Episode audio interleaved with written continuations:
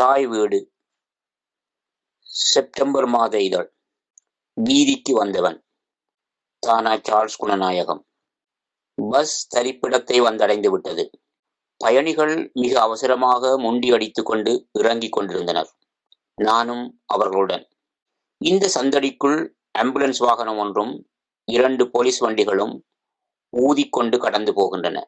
ஏதோ நடந்துவிட்டது. நாளாந்தம் விபத்துக்களினால் இறந்து போகின்ற மனிதர்கள் ஏராளம். அதிலும் இப்படியொரு நெருக்கமான நகரத்தில் வாகன ஓட்டமும் இந்த பனிபடர்ந்த வீதிகளின் சறுக்கல்களும் சாரதிகளை யமனாக்கி விடுகிறது தான் நான் வெளியே இறங்கிய போது வெண்பனி துகள்களாகி கொட்டிக்கொண்டிருந்தன இந்த மஞ்சள் தெருவிளக்குகளின் ஒளி படர்ந்து கிடக்கும் பனி படைகளின் மீது பரவி அற்புதமாய் மினுங்கிக் கொண்டிருக்கின்றன. எனது மப்ளரை கழுத்துக்கும் காதுகளுக்கும் இறுக சுற்றி கொண்டு நடக்கிறேன். ஒரு குளிர்காலத்து வீரர் என்பதால் எல்லோரும் மிக வேகமாகவும் சோடிகள் ஒருவரை ஒருவர் அணைத்துக் கொண்டும் நடக்கிறார்கள். நான் தொடருந்து நிலையத்துக்கு ஏறும் மின் படிகளினூடே மேலே ஏறி நடந்தேன். படிகளை கடந்து திரும்பும் ஒரு முடக்கில் தெருப்பாடகன் ஒருவன் கிட்டாரை இசைத்து பாடிக்கொண்டிருந்தான் அவனுக்கு முன்னால் விரிக்கப்பட்டிருந்த துணியில் சில சில்லறைகள் மட்டும் கிடந்தன. இந்த தொடருந்து நிலையத்தோடு இணைந்து பறந்து கிடக்கும் பல கடை தொகுதிகளின் தொடர் இந்த பெருநகரத்துக்கு விசேஷமானது.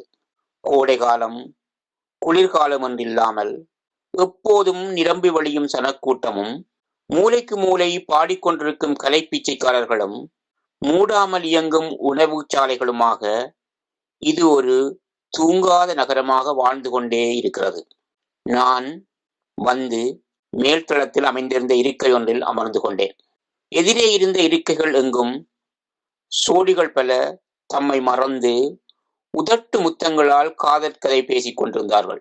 ஓக்கிடோக்கி போலீஸ்காரர்களும் ஸ்ட்ரெச்சர் தாங்கி இரண்டு ஆம்புலன்ஸ்காரர்களும் எனக்கு முன்னால் ஓடிக்கொண்டிருந்தார்கள் இங்கு ஏதோ நடந்துவிட்டது இந்த நிலையத்திற்குள் ஏதாவது ஒன்று எப்போதும் நடந்து கொண்டுதான் இருக்கின்றது. என்னதான் நடந்துவிட்டது அவசரப்பட்டேன். அங்கே சுவர் ஓரமாக இருந்த பச்சை தொலைபேசி கொண்டுக்கு அருகே சனமெல்லாம் தூர நின்று வேடிக்கை பார்த்தனர். நானும் கிட்ட போய் எட்டி பார்த்தேன். ஒரு மனிதன் எந்த அசைவுகளுமற்று கிடக்கிறான். என்ன இவன்? செத்து போனானா? அல்லது இன்னும் உயிர் உள்ளதா? முதலுதவியும் அவசர சிகிச்சையும் அவனுக்கு கொடுத்தார்கள். பின்னர் அவனை படுக்கையில் போட்டு தூக்கி கொண்டு போனார்கள். அப்போதுதான் அவன் முகத்தை பார்த்தேன். வேடிக்கை பார்த்த சனங்களும் தோள்களை தூக்கி உதடுகளை பிதுக்கி உடல் மொழியோடும் பேசிக் கொண்டார்கள். இவன் தூள் விற்கிறவன் தூள் பாவிக்கிறவன் கஞ்சாவும் விற்கிறவன் இவ்விடத்தில்தான் படுத்து விளம்புறவன் குப்பை கூடங்களில் உணவு தேடி சாப்பிடுகிறவன். இவன் ஒரு ஆசியன் அல்லது சூரினாம்காரன். இவன் ஒரு இலங்கையன் ஒரு தமிழன் என்பதை என்னால் மட்டும்தான் அடையாளம் காண முடிந்தது. நானும் தொடருந்து மேடைக்கான படிகளில் இறங்கி தொடருந்தில் ஏறி அமர்ந்து கொண்டேன். தொடர்ந்தும் அவன் நினைவுகள். அன்று ஒரு புதன்கிழமை. கோடை காலத்து வெயிலும் இளந்தென்றலும் மனதுக்கு சந்தோஷம் தந்தன. என் இரவு பள்ளிக்கூடம் முடிந்து பஸ் ஏறி அதே தொடருந்து நிலையத்துக்கு வந்தேன். பஸ் பத்து நிமிடங்கள் தாமதித்ததால் எனது தொடருந்தை கோட்டை விட்டு விட்டேன். அடுத்து இன்னும் முக்கால் மணி நேரம் காக்க வேண்டும். என்ன செய்வது? நேரம் இரவு பத்தை தாண்டி விட்டதால் சன நடமாட்டம் சற்று குறைந்திருந்தது. ஆங்காங்கே சில காட்சி அறைகளை பார்த்து கொண்டு நடந்து கொண்டிருந்தனர். தெருப்பிச்சைக்காரர்கள் மூலைகளில் தமது மூட்டை முடிச்சோருடன் உறங்கிக் கொண்டிருந்தனர். நித்த குடிகாரன் ஒருவன் தூண் ஒன்றை பிடித்துக் கொண்டு டச்சில் ஏதோ உளறிக் கொண்டிருந்தான். இடையிடையே ஒரு பெண்ணின் பெயரை சொல்லி கெட்ட வார்த்தைகளால் திட்டிக் கொண்டான் அவனை கடந்து நடந்தால் வடக்கு வாசலுக்கு இறங்கும் படிகள் உள்ளன.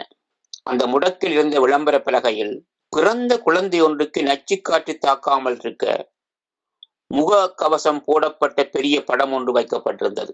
அதன் கீழ் ஒதுக்குப்புறமாக மூன்று பேர் குந்தி இருந்தார்கள் அவர்கள் மூவரும் ஏதோ அவசரத்தில் காரியமாற்றுவது போலவே இருந்தது. ஏதாவது திருடி கொண்டு வந்து விட்டார்களோ? எதேச்சியாக பார்ப்பது போல் அடிக்கடி நோட்டம் விட்டேன். உள்ளூர கொஞ்சம் பயம் இருந்தது. ஒருவன் வெள்ளித்தாளில் வைத்து லைட்டரால் எதையோ சூடாக்கினான். மற்றவன் கத்தி போன்ற ஒரு நாள் மெல்ல மெல்ல எதுவோ சேர்த்து கலந்து கொண்டிருந்தான். அடுத்தவன் துண்டுகளாக்கப்பட்ட வெள்ளைத்தாள்களை சுருளாக்கினான். அவர்கள் சுற்றுமுற்றும் பார்த்து கொண்டு அவசரமாக காரியமாற்றி கொண்டிருந்தனர். போலீஸ் வரக்கூடும் என்ற அச்சம் என நினைத்து கொண்டேன். அவர்களில் ஒருவன் உயர்ந்து வளர்ந்த டச்சு வெள்ளையன். தாடியும் முடியும் வளர்ந்து கிடந்தன. மற்றவன் ஆபிரிக்க கருப்பனாக இருக்கலாம். சிறிய சுருள் முடிகளும் பெருத்த உதடுகளும். மற்றவன் ஆசியாக்காரன்.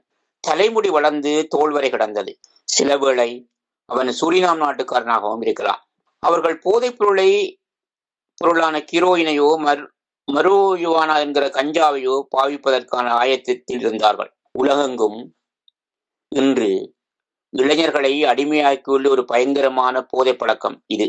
ஐரோப்பாவில் மட்டுமல்ல இலங்கை தீவிலும் பெற்றோர்கள் தங்கள் பிள்ளைகளின் எதிர்காலம் குறித்து அச்சப்படுகின்ற மிக முக்கியமான விடயங்களில் இதுவும் ஒன்று.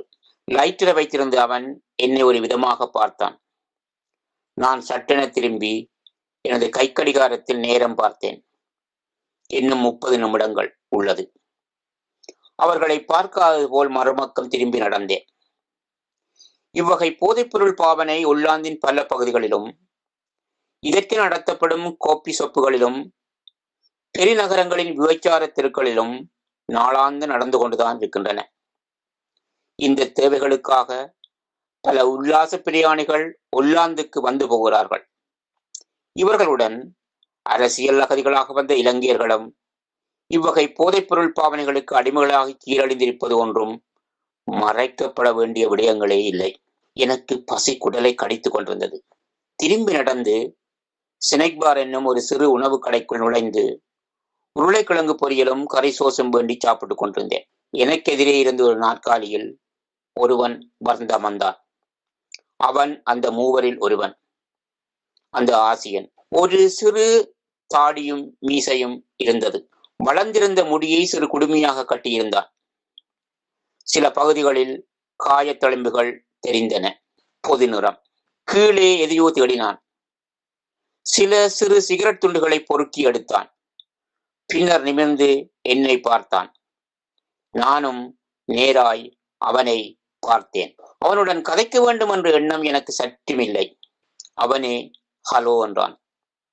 நானும் பதிலுக்கு ஹலோ என்றேன். நீங்கள் எந்த நாட்டவர்? டச்சில் கேட்டான். இலங்கையன். தமிழரா? ஓம் நானும் தமிழன்தான் அவன் தமிழில் சொன்னான். அவனிடம் ஒரு சிறு பதட்டத்தையும் இயல்பான சோகத்தையும் அவதானித்தேன். எனக்கு கொஞ்சம் வெக்கமாக இருந்தது. சுற்றுமுற்றும் பார்த்தேன். எனக்கு தெரிந்தவர்கள் ஒருவரும் இல்லை. உருளைக்கிழங்கு பொரியல் சாப்பிடுகிறீர்களா? தமிழிலே கேட்டேன். ஓம் சாப்பிட்டு கொண்டே இருவரும் பேசிக்கொண்டோம் ஊரில் எந்த இடம் தம்பி நீங்கள்? கொக்குவில் பூனாறு மிரத்தடி அப்பா அம்மா எல்லாரும் எங்க இருக்கணும் தெரியாது. இருபது வருஷமா தொடர்பில்லை. இருபது வருஷமா? ஓம் எனக்கு ரெண்டு தங்கச்சி மேல். அப்பா ஒரு மாஸ்டர். இப்ப இங்க வந்து நீர் மூன்று வருஷம் எட்டு வருஷம் சிறையில இருந்து நான் சிறையோ? எங்க? ஜெர்மனியில் ஹீரோயின் கொஞ்சம் கீழே வச்சு கொண்டு வந்து நான் பிடிபட்டு போனேன். அதுக்கு முதல் யாழ்ப்பாண கல்லூரியில படிச்சு எழுதினான். இயக்கம் ஒன்றோட போய் சேர்ந்தன். இந்தியாவுக்கு பயிற்சிக்கு அனுப்பினாங்கள். அங்கு ஆளுக்காள் இயக்க மோதல் உள்ளுக்குள்ளேயும் முரண்பாடுகள் ஆளையால் போட்டு தள்ளினாங்கள். நானும் உயிர் தப்பி டில்லி மும்பை என்று திரிஞ்சு போட்டு பாகிஸ்தானுக்கு போயிட்டேன். அங்கே இருந்து நான் ஜெர்மனிக்கு வந்தனான் சிறைக்கு பிறகு நன்னடத்தையில வெளியில விட்டுட்டாங்க. அப்ப இங்க ஓம் தெருவில் இருக்கிறேன். பொது அமைப்புகள் சாப்பாடு தெரிவினம் கடும் குளிரென்றால் படுக்கையும் தெரிவினம். இப்படி இருந்து என்ன செய்ய போறீர்? அரசியல் செஞ்ச விண்ணப்பம் ஒன்றை போட்டால் ஒரு கூடாரமும் சாப்பாடும் கிடைக்குமே என்றேன். மௌனமாக கேட்டுக்கொண்டான். மௌனம் சம்மதமில்லை என்பதை அவன் முகம் காட்டியது. அவனது வாழ்வின் பக்கங்களை என்னோடு பகிர்ந்து கொண்டதில் அவன் சந்தோஷப்பட்டானா என்று எனக்கு தெரியவில்லை. ஆனால் தன் கதையை யாருக்காவது சொல்ல வேண்டும் என அவன் நினைத்திருக்கலாம் அவன் பட்ட பல எதிர்மறை அனுபவங்களால் நிதானமாகவே பேசினான். அவன் சாப்பிட்டு முடித்த கையோடு அவனது ஆப்பிரிக்க கூட்டாளி வந்து அழைத்தான். அண்ணன் நான் போயிட்டு வாரன். நன்றி அண்ணன் என்று எழுந்து போய்விட்டான். அதற்கு பின்னர் அவனை மூன்று நான்கு தடவைகள் கண்டேன் அதே கூட்டாளிகளோடு. அதற்கு பின்னர் இன்று. அன்று அவனுடன் ஏனோ தானோ என்று கதைத்துக் கொண்ட கதைகள் எனக்கென்ன என்று ஒதுங்கி இருந்து வேடிக்கை பார்க்கும் ஒரு வகை சுயநல புத்தி. உம். நான் என்ன செய்யலாம்? தமிழாக்களிட கால் செய்தி இலங்கைக்கு அனுப்புவோமா? அனுப்புவது யாருக்கு? ஒருவன் இறந்து தொலைந்த பின்னர் சோகமும் இரக்கமும் கொள்ளுகின்ற புத்தி ஏன் எனக்கு? மீண்டும் மீண்டும் எனக்கு அவன் பேசியவையும் தன் குடும்பம் பற்றி அடிமனதில் பொதிந்திருக்கும் அவனது சோகமும் தனது இயலாமையை ஒரு நண்பனுக்கு சொல்வது போல் எனக்கு சொன்ன விதமும் என் நினைவில் வந்து கொண்டிருக்கின்றன. அவன் தன் கூடாரத்துக்குள்ளேயே இறந்து போனான். அவனது உயிரற்ற உடலையே அவர்கள் தூக்கி போனார்கள்.